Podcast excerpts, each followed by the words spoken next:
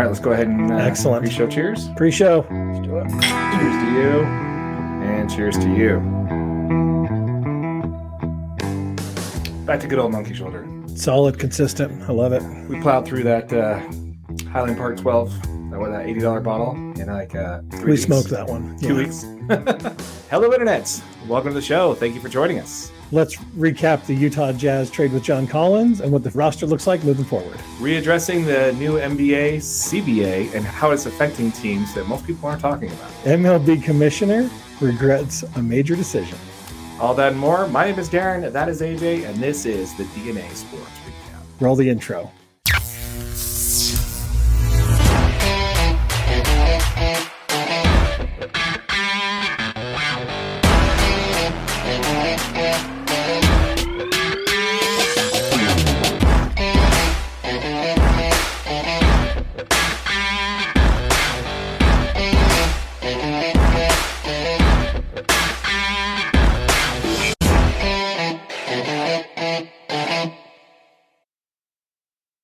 How's it going, AJ? Doing good, man. Been a busy week with sports business, that's for sure. Yeah, yeah. We had our uh, one of our actually it's becoming more common or not way we hop on to address something really quick that happens in the news. Uh, let's go ahead and just recap that real quick. Let's go ahead and talk about the trade. If you go ahead and break it down for them, what uh, what the trade actually was. Yeah, yeah. So just to recap, it was between the Jazz and the Hawks.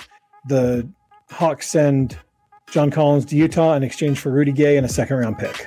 I was trying to keep an, an ear on the local post, well, like the pulse of the local media, sports media, and Yeah, how everybody's taking it. And I was listening to uh, ESPN 700, uh, the Spence Checketts the Drive. It's uh, an AM uh, sports radio show here in the afternoons, but it's also available as a podcast. So please go check that out. Um, they're talking about that at the trade deadline last year. The Sacramento Kings offered Atlanta three first round picks and Harrison Barnes for John Collins.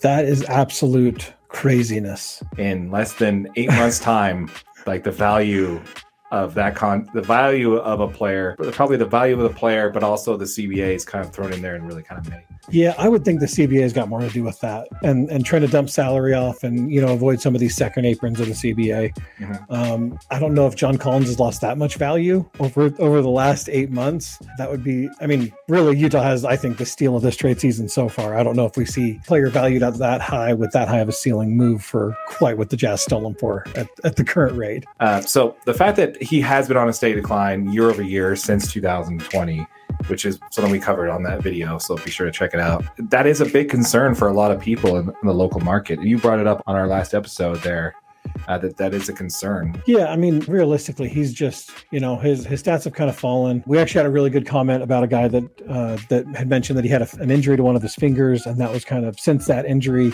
Um, his numbers have kind of declined since then. So I mean that might be something to watch out for. You know, if, if I mean if that's really the reason that his shooting production went down, um, that might not be something that's as easily fixed as just some coaching stuff, like I mentioned in the last video.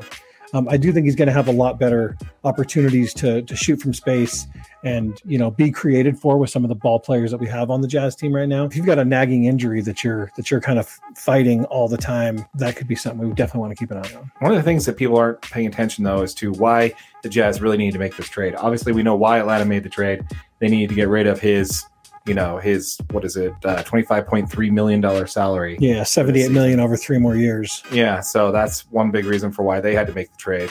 We're always talking about the CBA and how you want to avoid that, uh, the aggressive penalties of hitting that second apron, right? Yeah, What they're not talking about on the CBA is that the now with the CBA, you do have to hit a minimum. The minimum is now 90% of the salary cap. The new salary cap is 136 million.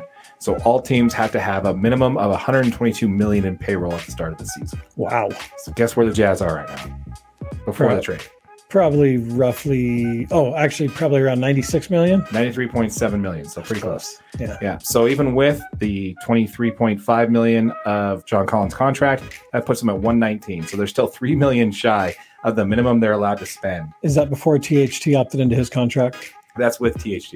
Oh, okay. And yeah, we definitely probably want to com- comment, cover, Absolutely. talk about that because THT did opt in yesterday.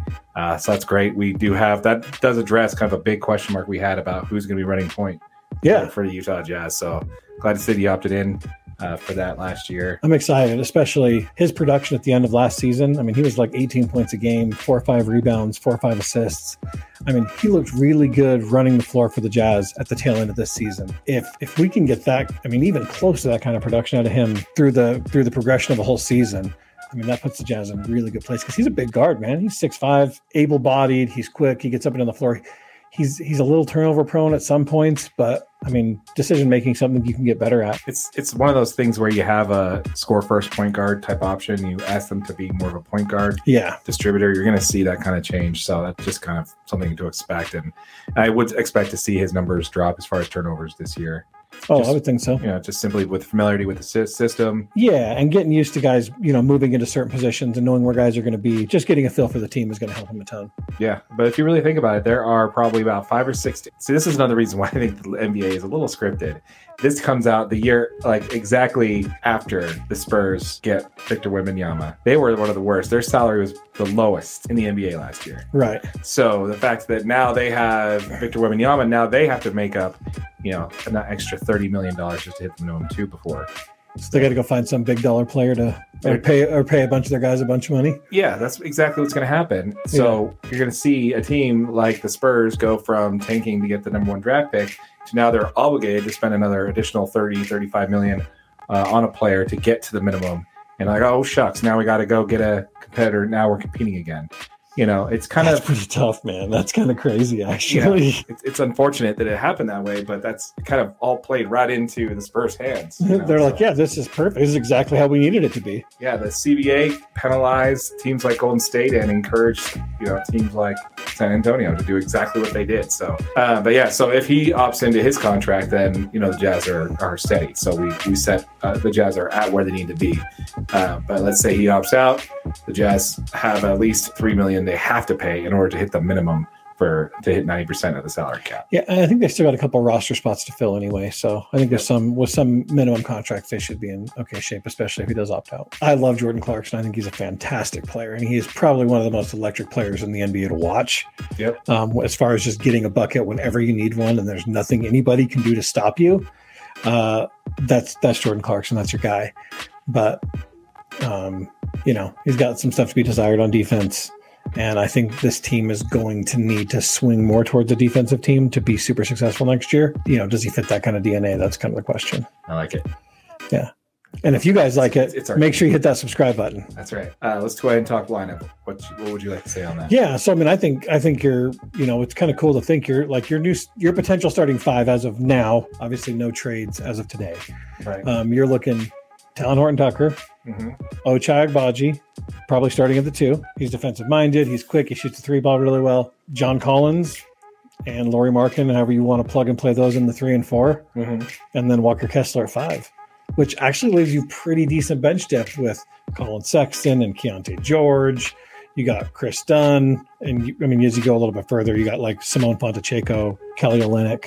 You know what I mean? So like it's actually a pretty decent like second unit of guys to come in and continue some offensive production you know some good up up and down the floor keeping the ball moving. All of a sudden the jazz look like a super exciting basketball team to watch. Because i know the jazz do favor collin sexton in that uh, six man role. Yeah. So, um, this kind of does throw a wrench into things. I think they before this trade when they drafted taylor hendricks they were probably thinking he was going to get a little bit more minutes now than he was. They were probably thinking about 15, 20 minutes. I think this drops us down to 10 to 15 minutes per game potentially yeah. uh, at that power forward position because that's really where he's going to excel at. So I don't know. What do you think? What kind of impact do you think this has on the rookies with THT opting in? I mean, I think it's definitely going to take some minutes from them, but I, I mean, it's all going to be on how their preseason goes. You know what I mean? Like, how productive are they going to be when they're on a floor with nine other NBA players. College is just such a much different game. We didn't get any guys from a European league or, you know, one of these OT elites or, you know, G League Ignite where you're you're playing an NBA caliber player almost night in, night out. These guys were in college. Right. You know, the the skill level in a college game is just going to be much different. The speed's much different. Um, and if these guys can come in and adjust, I think they're going to have a chance to earn some minutes for sure. I don't think this these roster spots are locked in, obviously, because I'm not a coach. But you know, like I, I just that's kind of front front look talent wise, that's where you would think everybody would be. But I think if Keyonte George comes out and shines and he puts up 40, 40 minutes a game, like I think he's got a chance to play 10 or 15 minutes a night. Mm-hmm. you know, and really be swapping out with Talen Horton Tucker, like because he's that good of a scorer, he's that good of a ball handler, and he's that good of a facilitator. I, I think it could be super interesting, and and hopefully this really drives these players to be more competitive, and you know we get the best of all these guys right away, so this Jazz team can be competitive and and we can get some good basketball. Yeah, I, I think I think it's a good good point. You know, I don't really know how much this really does affect how they were planning on playing the rookies. I think they basically stacked these rookies up, saying like, worst case scenario, we got the best talent at the positions we needed to fill. We got a bunch of talent. So exactly. if Jordan Clarkson doesn't resign, if THT walks, we have a bunch of young talent that we could throw out there and hope for the best. Yeah, not only Danny Ainge, but Justin Zanik, I think they both deserve a pat on the back or a bonus or early vacation or something. For yeah. They no, they got a lot of work to do, man. We got to get this team up and rolling. Yeah. Well, there's not much moves left. I mean, you know, there's yeah. still a little bit of room. You know, we still have, like you said, some roster spots to fill. But uh, as far as like, you know, the necessity, you know, I think they got pretty much everything they need covered. Yeah. Yeah. The main part of the main portion of this roster is pretty much filled out at this point. I, I do suspect that you see him make one more move for a floor general type player um, just looking at you know Bleacher Report, ESPN, like there's always some who's the top free agent for your team. Um, you know, Tre Jones is mentioned from the San Antonio Spurs. Um, somebody like that that is not going to be a high volume scorer, but is not turnover prone, going to make good decisions on the floor, and can really just facilitate the ball to. I mean, you've got multiple scorers on multiple level, levels at this point now. Right. Um, so that's going to be super important for the Jazz to get somebody that can just get the ball up the floor and make good decisions. Um, and, and, and worst case scenario, hopefully THT pans out to exactly what, what I think he can actually be. No, I mean, he did come in at a high draft. Probably just did, you know, just was a high draft pick, didn't really pound on his first couple of years. I think that's never really on the player. I think that's more on the situation you're drafted into. Oh yeah, and he was drafted into the LA Lakers with LeBron James. Yeah, which is not something he wants because like. Why would anybody want to play with LeBron James? I know rookies don't because no. he's wanting to trade them for veterans. And, yeah, I need a guy that's been in the league 26 years and can barely move. Yeah, because that's actually he's not wrong. That is who wins titles, but um, in the bubble. Not only yeah, in the bubble, but in the bubble. Who won the title this year? How many 86 yeah. year old veterans did they have? Boston's ring was won by vets. That was years ago, man. The NBA is different now. Spurs, all their rings were won by vets. Golden State's. Yeah, no, no, okay, I see. You're you're not saying super old guys. You're just saying, yeah, more seasoned players than yeah, like your okay. Ja, your Ja Morants don't win titles. No, not at three four years in the league. It's unlikely. Yeah. Your Ja Morants, your your Giannis Antetokounmpo, I think was the is the exception. Right. But he got a ring within the first within the first like five years of being in the league. Yeah. So, all right. So let's go ahead and pivot. Let's go ahead and move on and start to talk about a little bit about uh, Major League Baseball, shall we? Yeah. All right. Let's go ahead and jump into that. So first, let's go ahead and talk about what we talked about last week. Let's go ahead and talk recap that a little bit. We talked about the hottest team in baseball, hottest team in baseball being uh, the Cincinnati Reds. Uh, and how that the Cincinnati Reds and the Atlanta Braves were going into going into a series, a head-to-head series. Yeah. And whoever came out of that, uh, only one's going to come out ahead on that. Well, uh, the Reds won the first game. The Cincinnati gets game one. Cincinnati down 0-4.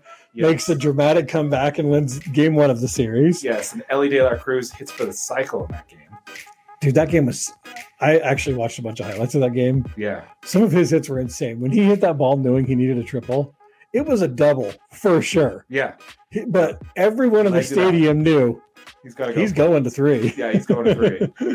you know how hard it is to get a triple when you're aiming, trying to get a triple. Actually, getting triples in baseball is hard enough. Most players don't get more than two or three a season.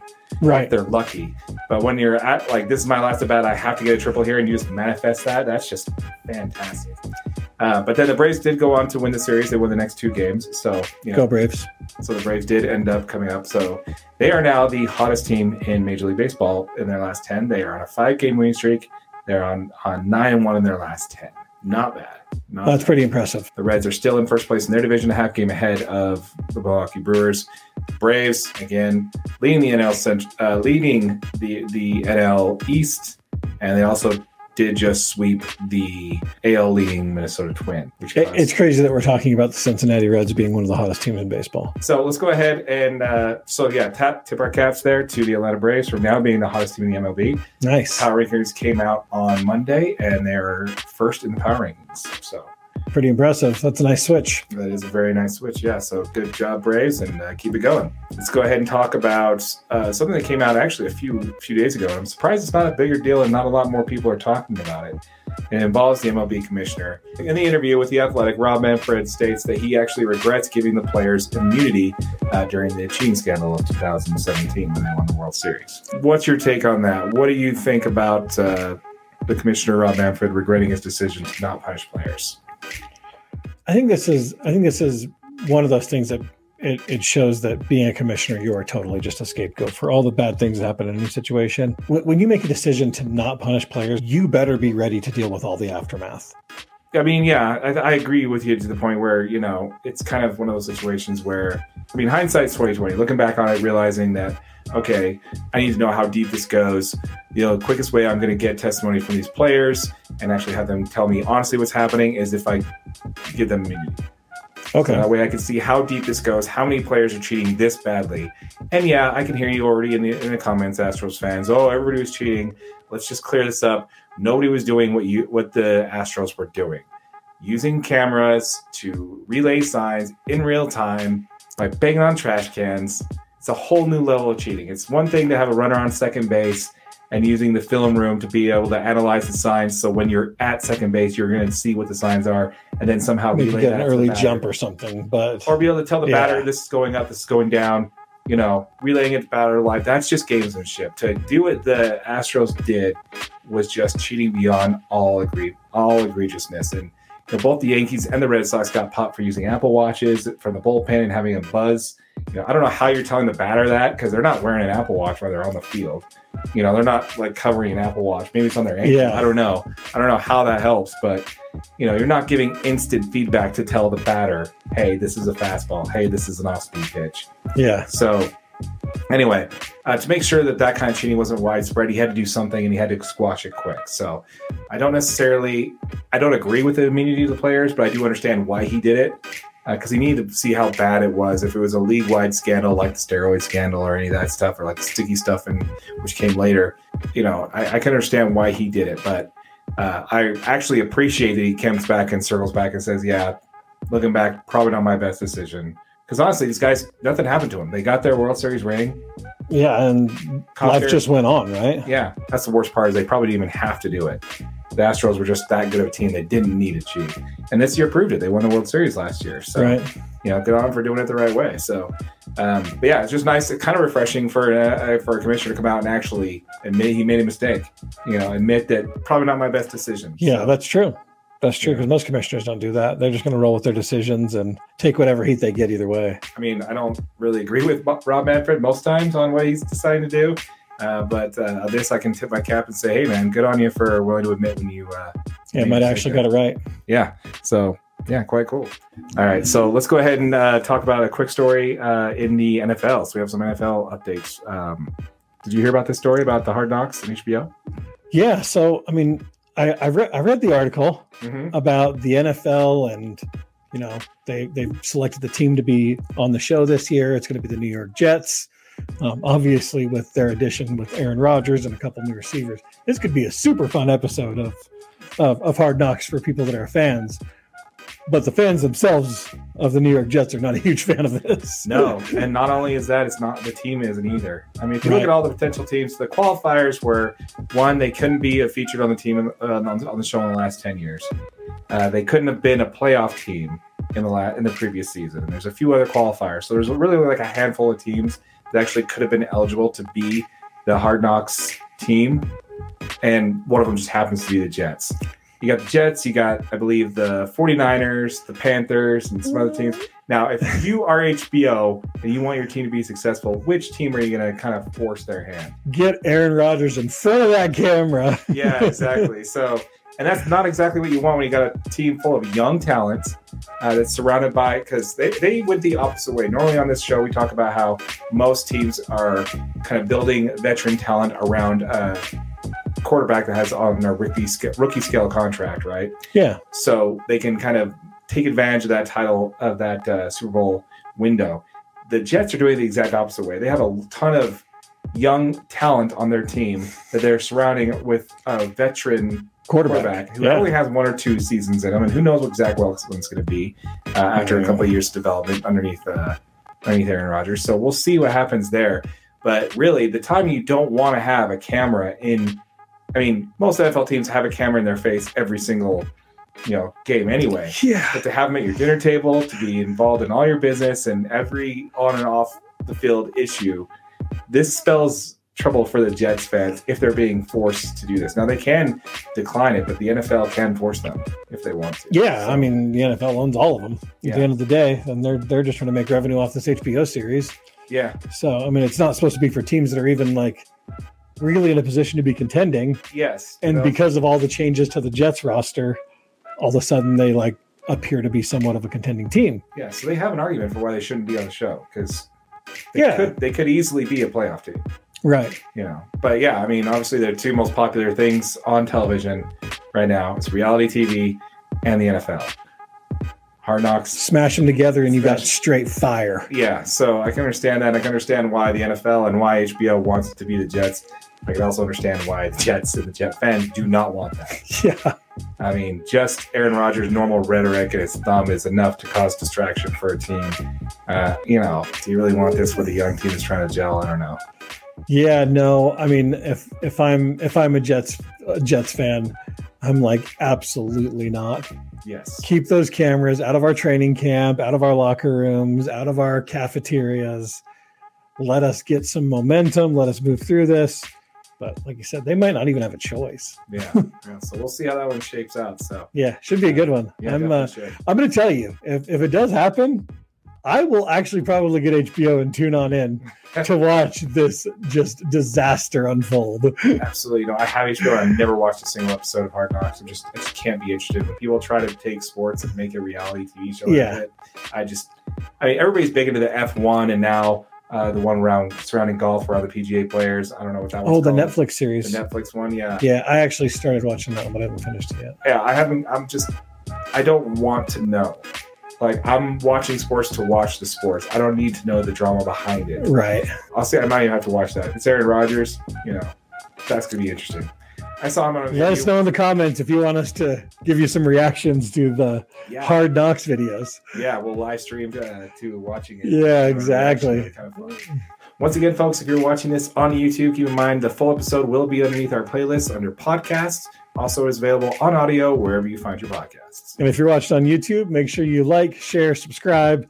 Um, keep commenting. We love interacting with you guys. We appreciate it. They've been awesome the last couple of weeks. Absolutely. Let me just take a second to say to our uh, followers, first of all, welcome. You guys have doubled our subscriber count in less than a week. It's been So- crazy. It's been crazy. Appreciate it, and uh, we really appreciate all the engagements in the comments. It's been fun to interact with you guys. Uh, keep them coming. It's been great. And if we haven't gotten to your comment yet, we're going to try and make sure we respond to every single one of them. So much appreciated. Once again, folks, my name is Darren. That is AJ, and this has been the DNA Sports Recap. Till next time.